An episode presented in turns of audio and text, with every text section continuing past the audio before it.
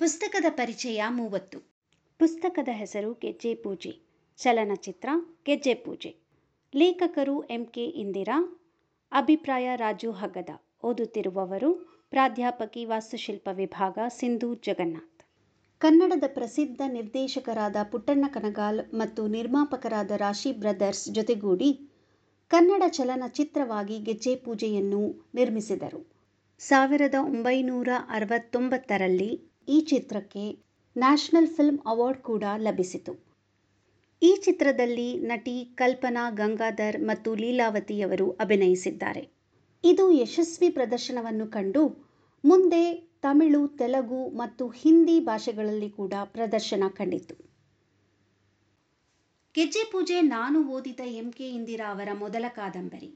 ಸರಳ ಭಾಷೆಯಲ್ಲಿ ಸೊಗಸಾದ ನಿರೂಪಣೆಯೊಂದಿಗೆ ಕಾದಂಬರಿ ಓದುಗರನ್ನು ಒಂದೇ ಓಗದಲ್ಲಿ ಓದಿಸಿಕೊಂಡು ಹೋಗುತ್ತದೆ. ಗ್ರಾಮೀಣ ಬದುಕಿನ ಒಂದು ಕಾಲಘಟ್ಟದಲ್ಲಿನ ಕೆಳವರ್ಗದ ಮನೆತನಗಳಲ್ಲಿಯ ಗೆಜ್ಜೆ ಪೂಜೆಯ ಕುರಿತಂತೆ ಬೆಳಕು ಚೆಲ್ಲುವ ಕಾದಂಬರಿ ಇದಾಗಿದೆ. ಸುಮಾರು ದಶಕಗಳ ಹಿಂದೆ ಸಮಾಜದಲ್ಲಿ ಕೆಳವರ್ಗದ ಜನರು ಅನುಭವಿಸುವ ಅನೇಕ ಸಮಸ್ಯೆಗಳಲ್ಲಿ ಗೆಜ್ಜೆ ಪೂಜೆಯೂ ಒಂದಾಗಿತ್ತು. ಸಮಸ್ಯೆ ಎನ್ನುವುದಕ್ಕಿಂತ ಅಂದಿನ ಸಮಾಜದಲ್ಲಿ ಅವರ ಜೀವನಕ್ಕೆ, ಊಟೋಪಚಾರಕ್ಕೆ ಅನಿವಾರ್ಯವಾಗಿ ಅಂಟಿಕೊಳ್ಳಬೇಕಾದ ಕ್ರೂರ ವ್ಯವಸ್ಥೆ ಇದಾಗಿತ್ತು. ಅದರಿಂದ ಬಚಾವಾಗಲು ಬೆಳೆದ ಹೆಣ್ಣು ಮಕ್ಕಳನ್ನು ಬಹುಬೇಗ ಗೆಜ್ಜೆ ಪೂಜೆ ಎಂಬ ಶಾಸ್ತ್ರಕ್ಕೆ ಒಳಪಟ್ಟು ಗ್ರಾಮದ ದೊಡ್ಡ ಕುಲಕ್ಕೆ ಶ್ರೀಮಂತನಿಗೆ ಹೆಣ್ಣನ್ನು ಕೊಟ್ಟು ಬಿಡುವ ಪದ್ಧತಿ. ಅಲ್ಲಿ ಅಂತಸ್ತು, ಹಣಕ್ಕೆ ಬೆಲೆ. ಗಂಡಿನ ವಯಸ್ಸಿಗೆ ಮಿತಿಯೇ ಇರಲಿಲ್ಲ. ಹೆಣ್ಣು ಇಪ್ಪತ್ತಾದರೆ ಶ್ರೀಮಂತ ಸಾಹುಕಾರ ನಲವತ್ತಾದರೂ ಸರಿಯೇ. ಎಲ್ಲಿಯವರೆಗೆ ಸಾಹುಕಾರನ ಸಾಂಗತ್ಯವೋ ಅಲ್ಲಿಯವರೆಗೆ ಆ ಹೆಣ್ಣಿಗೆ ಆಸರೆ. ಮುಂದೆ ಮತ್ತದೇ ಕಡು ಕಷ್ಟದ ದಿನಗಳು. ಕಾದಂಬರಿಯು ಮುಖ್ಯವಾಗಿ ಊರಿನ ಒಂದು ವಟಾರದ ಎದುರು ಬದುರು ಮನೆಗಳಿಂದ ಆರಂಭವಾಗುತ್ತದೆ. ಒಂದು ಬ್ರಾಹ್ಮಣರ ಕುಟುಂಬ, ಇನ್ನೊಂದು ಸೂಳೆ ಎಂಬ ಪಟ್ಟ ಹೊತ್ತ ಅಪರ್ಣಾಳ ಕುಟುಂಬ. ಮಕ್ಕಳು ಬೆಳೆಯುತ್ತಾ ಎದುರು ಮನೆಯ ಚಂದ್ರ ಬ್ರಾಹ್ಮಣರ ಮನೆಯ ಲಲಿತಾ ಹಾಗೂ ಸೋಮು ಇಬ್ಬರೊಡನೆ ಬೆಳೆಯಲಾರಂಭಿಸಿದಳು. ಶಾಲೆ, ಕಾಲೇಜು ಜೀವನದಲ್ಲೂ ಅವರನ್ನು ಬಿಟ್ಟಿರಲಾರದಷ್ಟು ಹಚ್ಚಿಕೊಂಡಳು. ಲಲಿತಾಳ ಮದುವೆಯಾಯಿತು. ಚಂದ್ರಾಳಿಗೆ ಚಿಂತೆ ಶುರುವಾಯಿತು. ನನ್ನ ಮದುವೆ ಯಾವಾಗ? ಎಂದು.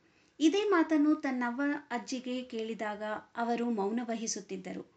ಬಹಳಷ್ಟು ಜನರು ನಿನಗ್ಯಾಕೆ ಮದುವೆ? ನಿನಗೆ ಮದುವೆಯಾಗುವುದಿಲ್ಲ, ನೀನು ಸೂಳೆ ಎಂದು ಹೇಳುತ್ತಿದ್ದರು. ಚಿಕ್ಕವಳಿದ್ದಾಗಿನಿಂದಲೂ ಕೇಳಿಕೊಂಡು ಬಂದ ಪದವಾದರೂ ಕಾಲೇಜು ಜೀವನಕ್ಕೆ ಬರುವ ಹೊತ್ತಿಗೆ ಆ ಪದದ ಸಂಪೂರ್ಣ ಅರ್ಥ ತಿಳಿದಿತ್ತು ಚಂದ್ರಾಳಿಗೆ. ತನ್ನ ನಿಜವಾದ ತಂದೆ ಚಂದ್ರಶೇಖರನ ಬಗ್ಗೆ ತಿಳಿದಾಗ ಚಂದ್ರಾಳು ಖುಷಿಪಡುತ್ತಾಳೆ. ನಾನು ಬ್ರಾಹ್ಮಣಲ್ಲ ಹುಡುಗಿ, ನನಗಿಷ್ಟ ಬಂದಂತೆ ಎದುರು ಮನೆಯ ಸೋಮವನ್ನು ಮದುವೆಯಾಗಬಹುದು ಎಂದು ಕುಣಿದಾಡುತ್ತಾಳೆ. ಆದರೆ ಸಮಾಜದ ನೋಟ ಅಳಿಸಲಾರದಂಥ ಶಾಹಿಯನ್ನು ಅಪರ್ಣಾಳ ಹಣೆಗೆ ಹಾಗೂ ಅವಳ ಕುಟುಂಬಕ್ಕೆ ಅಂಟಿಸಿಬಿಟ್ಟಿತ್ತು.